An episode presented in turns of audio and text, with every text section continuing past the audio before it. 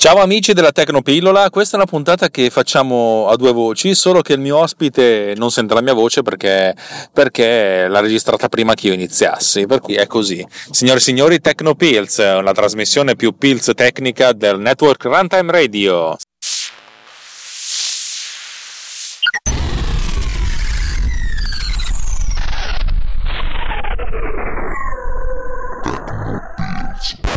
Oggi come ospite abbiamo niente po', po di meno, anzi po',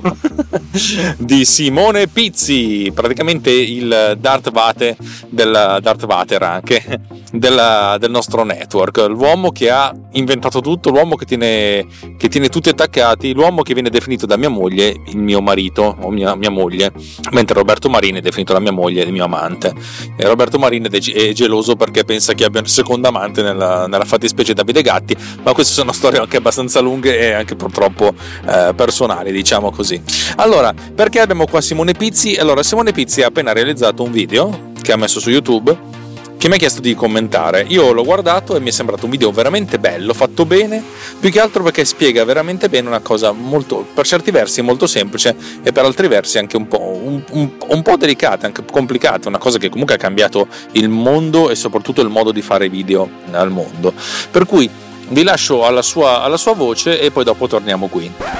Io ho in mano oggi una,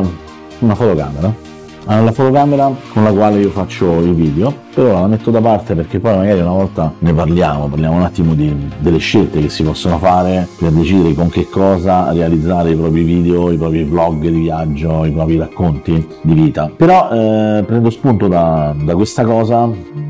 perché praticamente in una live del canale Kay e Carri in Canada, che salutiamo, eh, ci si è posta questa domanda, perché si usano le fotocamere per fare i video? In tal proposito voglio raccontarvi una storia. Allora, mh, mm, la domanda che, che, che, si è posta nella live eh, in questione citata prima è perché si usano le fotocamere per fare video piuttosto che le videocamere. Cioè, chiaramente le videocamere sono lo strumento eh,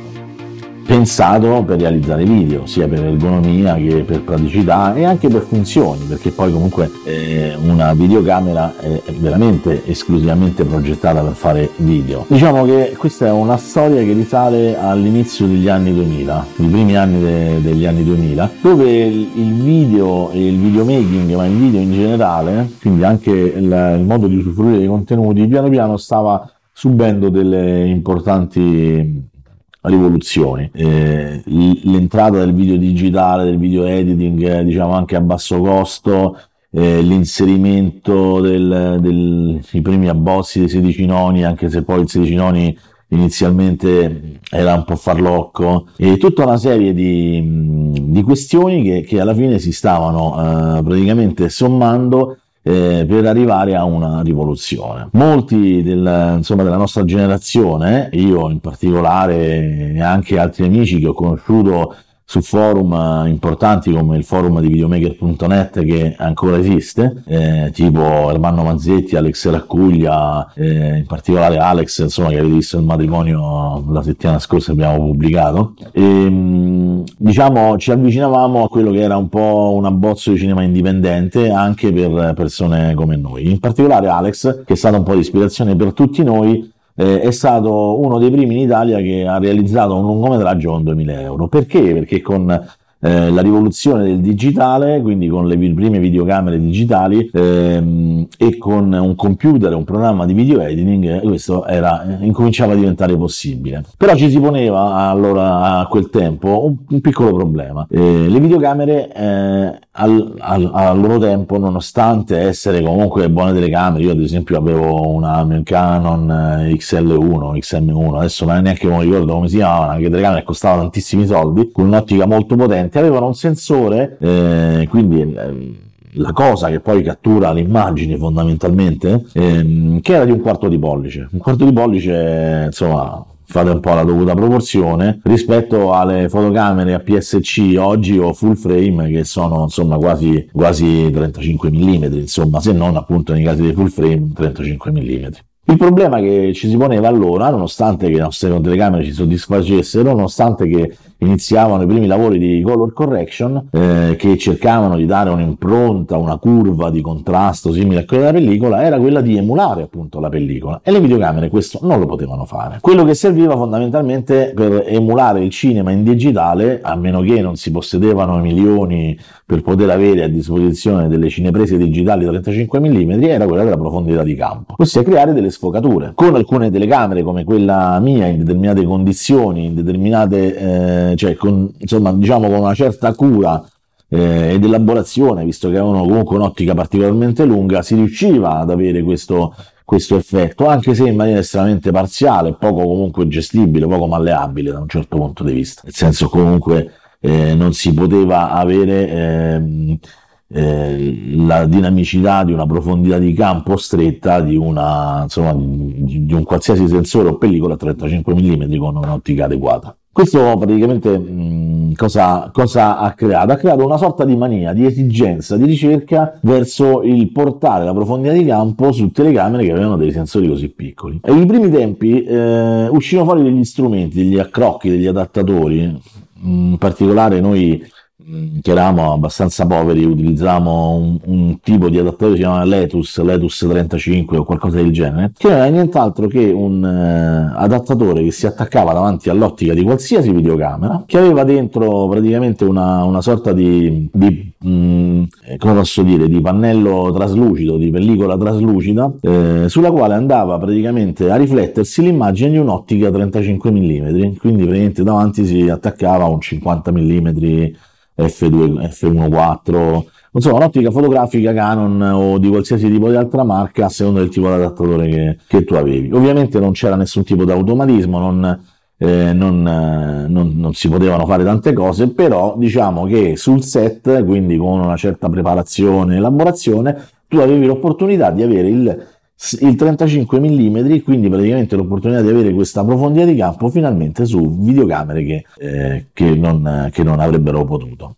Chiaramente questa cosa aveva anche una limitazione, nel senso si perdevano due o tre stop di luce, eh, insomma la qualità no, non era sempre eccelsa, anche se a volte c'era quell'effetto un po' analogico vintage che era particolare. E in più eh, era comunque un accrocco, cioè nel senso un accrocco aveva un costo, bisognava comunque saperlo gestire e via dicendo. E tutti si domandavano, ok, ma se abbiamo visto che eh, l'interesse del pubblico va verso la richiesta di una profondità di campo e le vere profondità di campo strette, quindi le sfogature e tutto quanto, eh, venivano fatte solo dalle reflex digitali. Perché non fare in modo che le reflex digitali eh, non realizzassero video. E qui eh, ci fu la grande rivoluzione, la prima grande rivoluzione fu quella proprio di Canon. Canon tirò fuori praticamente questa, questa fotocamera, la Canon 5D eh, Mark II, che era in grado di realizzare film in HD, quindi 1080p a 30 fotogrammi al secondo. 30 fotogrammi al secondo scomodò, cioè scontentò un po' tutti perché in realtà non era né 25 né 24, eh,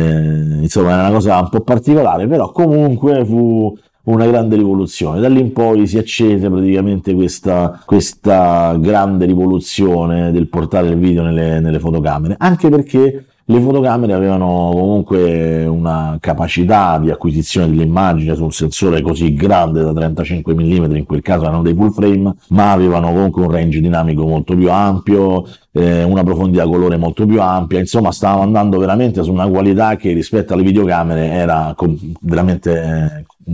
completamente incomparabile. E probabilmente sotto certi aspetti a meno che non si va appunto sulle, sulle telecamere veramente professionali ancora oggi è così. E da lì in poi quindi nacque questa cosa che le, videocam- che le fotocamere dove- dovevano fare video. E da lì in poi anzi c'è stata una grande rincorsa alle fotocamere migliori per fare il video editing. Eh, tant'è che mm, poi ci furono le selezioni dei frame rate, eh, l'opportunità di inserire anche delle, delle, curve, il log per dare più range dinamico, insomma tutta una serie di di, di, questioni che oggi sono praticamente all'ordine del giorno. Però, eh, appunto, e da qui nasce praticamente il, il perché la, il, è nata questa moda che in realtà sembrava una moda, ma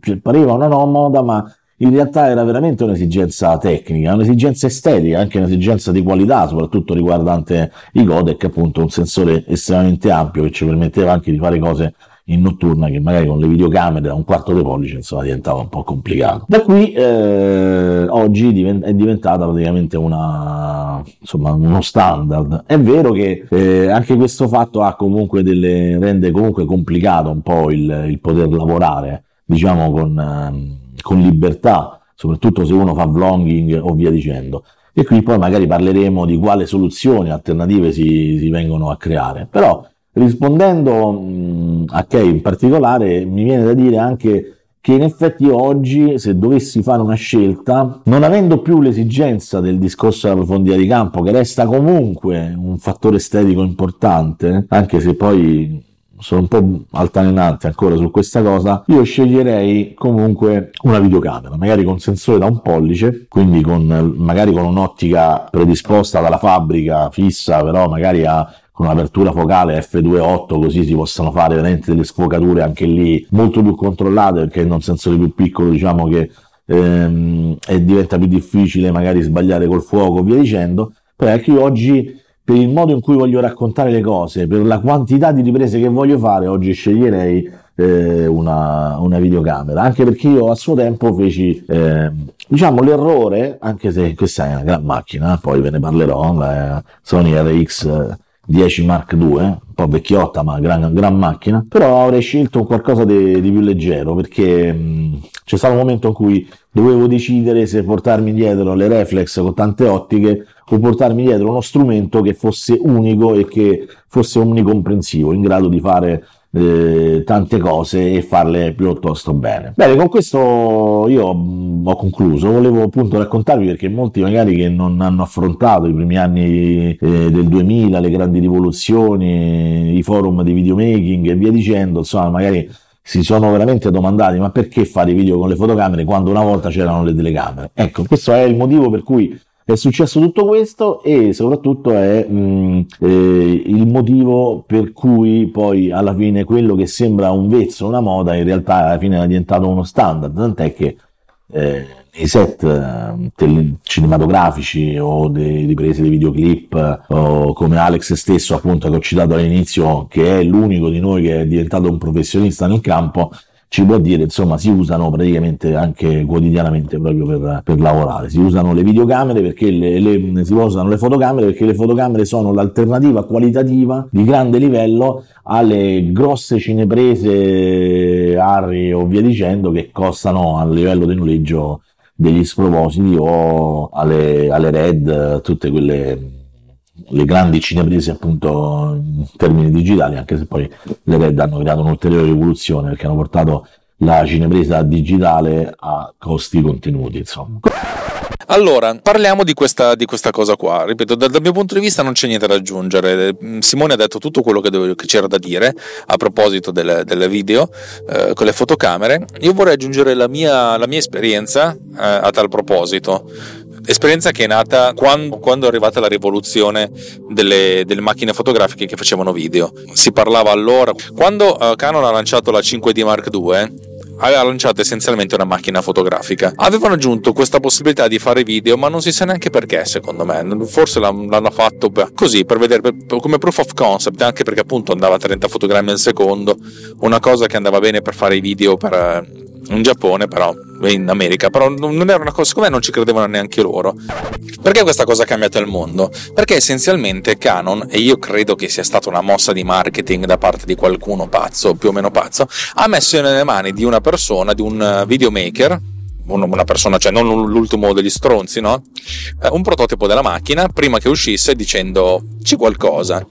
Questa persona è Vincent Laforet, che è diventato iper famoso da allora, avendo realizzato il primo video fatto con una macchina fotografica. Un video, eh, un video che potrebbe essere considerato oggi un banalissimo video di moda, eh, decisamente girato bene, con, con tutti i crismi del caso, e soprattutto con il fatto che è stato girato di notte all'imbrunire anche di notte eh, su New York City. Dico su New York perché parte delle riprese sono state fatte da un elicottero, per cui tendenzialmente non è una cosa che possiamo fare tutti noi, cioè noleggiare un elicottero al suo, al suo costino. Insomma, questo video ha fatto il giro del mondo perché a un certo punto dicono è uscito, eh, ha fatto un video con la macchina fotografica, tutti hanno guardato questo video, minchia che roba è. E appunto questo, il, il fatto che fosse un minchia che roba è, con una macchina fotografica che costava il corpo, boh, 3.000 euro, 3.000 dollari, l'ordine di grandezza era questo. Insomma, qualcosa che prima non si poteva fare.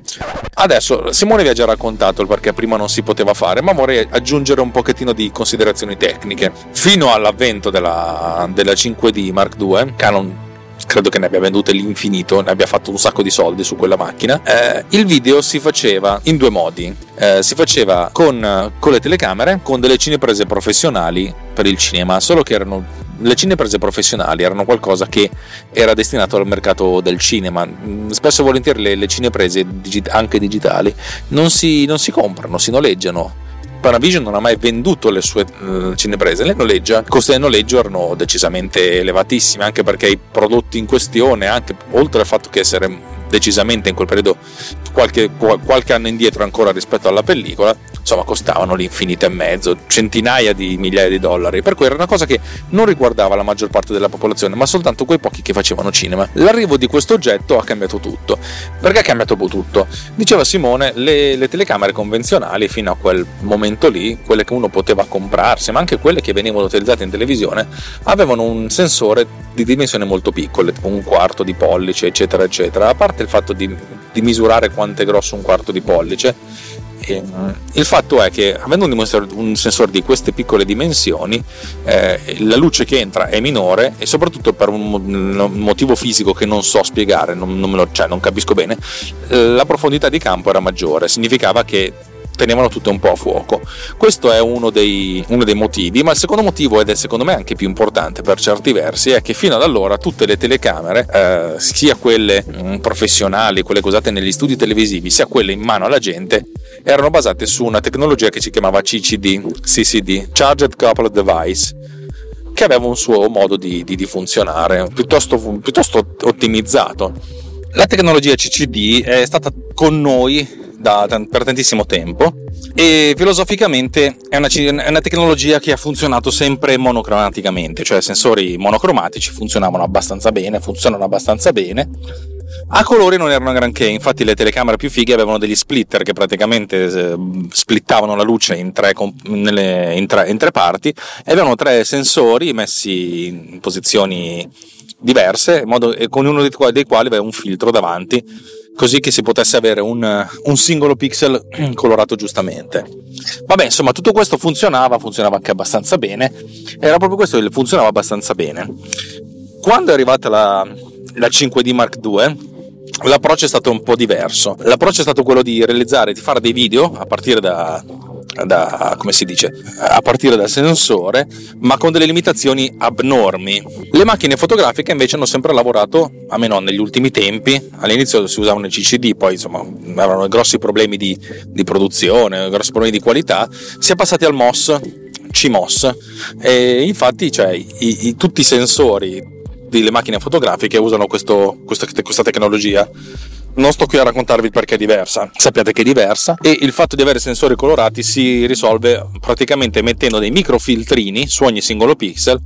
eh, in modo tale che alcuni pixel siano rossi, alcuni pixel siano verdi, alcuni pixel siano blu. Li ho già raccontato tanto tempo fa. In pratica, su un gruppo di 2x2 pixel abbiamo i due pixel in diagonale che sono verde e una, uno dei due pixel rimanenti rosso e l'altro due pixel rimanenti blu. Per cui il verde costituisce eh, la maggior parte delle, delle informazioni luminose delle, dell'immagine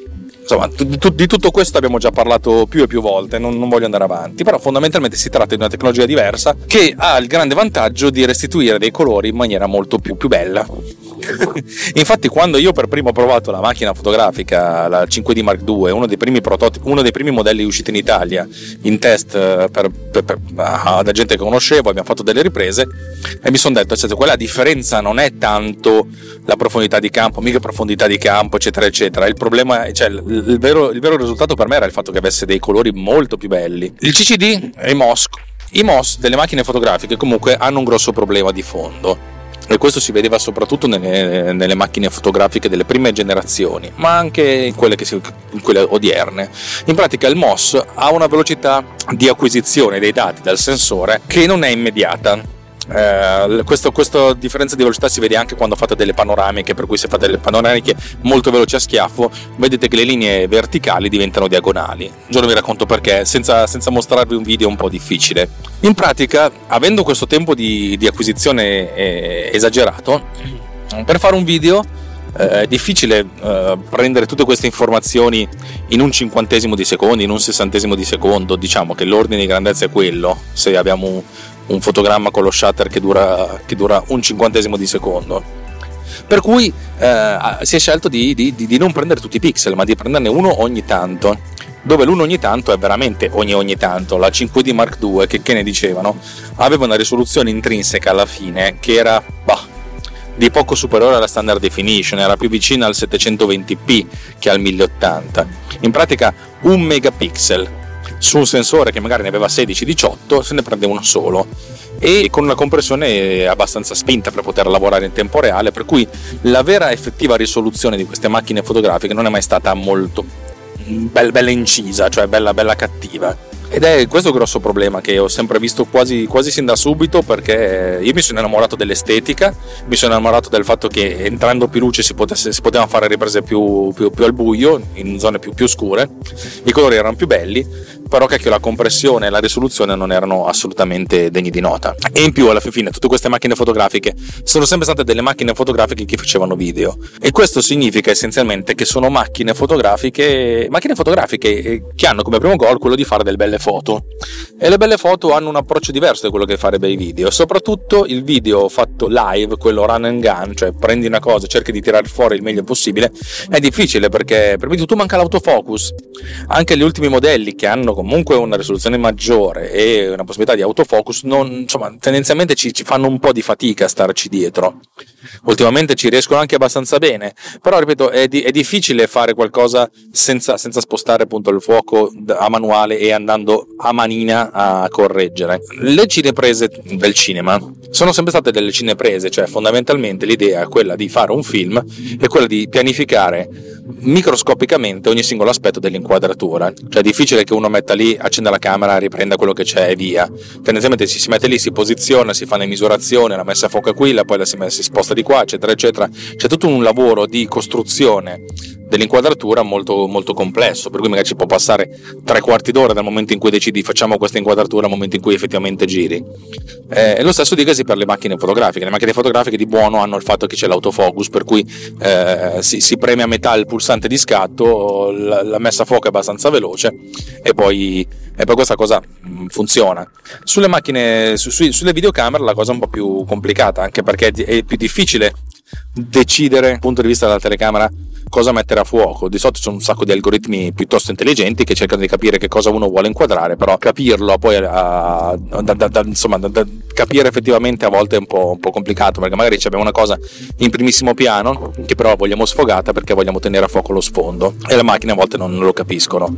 Grosso vincolo all'utilizzo di questi, di questi oggetti che però poi si sono normalizzati, cioè Canon stessa ha presentato delle macchine da presa digitali a livello non dico consumer però consumerizzabile che possono gestire anche l'audio, le, le telecamere, le, le, macchine fotografiche gestiscono l'audio dicendo di merda è una, sorta di eufemismo, invece le telecamere professionali che hanno anche dei costi piuttosto importanti, infatti di solito si noleggiano, non si comprano, dico si comprano perché magari una C100 adesso la trovi in giro a 1200 euro da comprare, ma quando era nuova costava 2500, cioè è un po', un po', un po programmatico comprare qualcosa quando comunque anno dopo anno i miglioramenti sono tali per cui lo, diventano obsoleti in maniera vertiginosamente breve. Le telecamere vere e proprie, anche se hanno un sensore di questo tipo, poi magari hanno capacità di mettere a fuoco migliore perché comunque sono pensate per quello e hanno la possibilità di gestire l'audio, che è una cosa fondamentale quando si fanno delle riprese video e non tanto cinematografiche. Al cinema la, la, la pellicola non ha il sonoro, le, le, macchine fotografiche digitali, le, le, telecamere magari hanno una traccia sonora, ma così per puro riferimento, perché poi fondamentalmente l'audio viene gestito separatamente da, dai fonici che registrano su tracce separate, su dei registratori digitali separata, in separata sede comunque su un mezzo separato. Questo voglio dire, cioè, se è difficile pensare di fare video con una macchina fotografica, sì, assolutamente, e dal punto di vista di Simone io sono il primo a dire che le cose possono anche essere cambiate, soprattutto nell'arco degli ultimi 3-4 anni, quando Mm. anche i telefoni cellulari hanno cominciato a fare delle riprese video piuttosto buone e hanno la comodità di essere dei telefoni cellulari, cioè non occupano spazio, ce le comunque dietro, stabilizzano abbastanza bene l'immagine, tutti gli algoritmi di intelligenza artificiale che hanno infilato dentro nell'elettronica, nell'informatica, nella, nella logica di questi, di questi, telefoni cellulari fa sì che fanno delle riprese eccezionali. Ultimamente io sto usando il mio iPhone 6, signori, un iPhone 6 per delle riprese istituzionali, aziendali e anche video artistici e sono assolutamente convinto che la qualità sia ottima. Non oso pensare come possa essere con un iPhone X o X o un iPhone XS o XS Max. Cioè sarebbe una, l'idea di utilizzare uno strumento del genere mi, eh, mi elettrizza, cioè perché vabbè ok sono strumenti che costano 1600 euro per dire e infatti anche quelli fondamentalmente si noleggiano nell'arco di mesi e non di, di giorni, però danno una grande risposta in termini qualitativi e magari riescono ad arrivare a delle risoluzioni per cui macchine fotografiche fanno un po' più fatica. Vabbè, insomma, ragazzi, vi ho proteggete abbastanza con queste mie considerazioni. Eh, in realtà, Simone, nei suoi 13 minuti di video, eh, il cui video vi metterò qui nelle note dell'episodio, tra l'altro, un video che ha girato in, uh, in 2.35, cioè in 21 noni, bello panoramico. Un video bellissimo dove lui è stato veramente bravo. Eh, vi consiglio di andare a vedere. Ripeto, lui aveva già detto tutto, io ho soltanto infiocchettato qualcosa nel mio modo barocco, interattivo, eh, ripetitivo di, di fare le cose.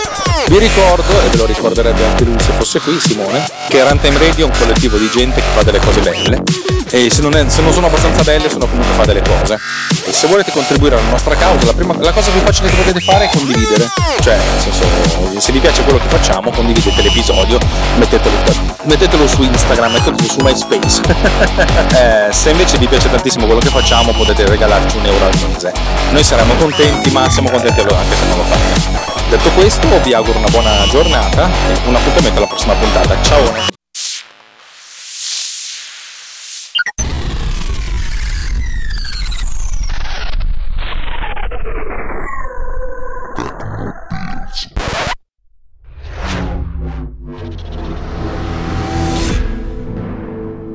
This podcast is edited with producer.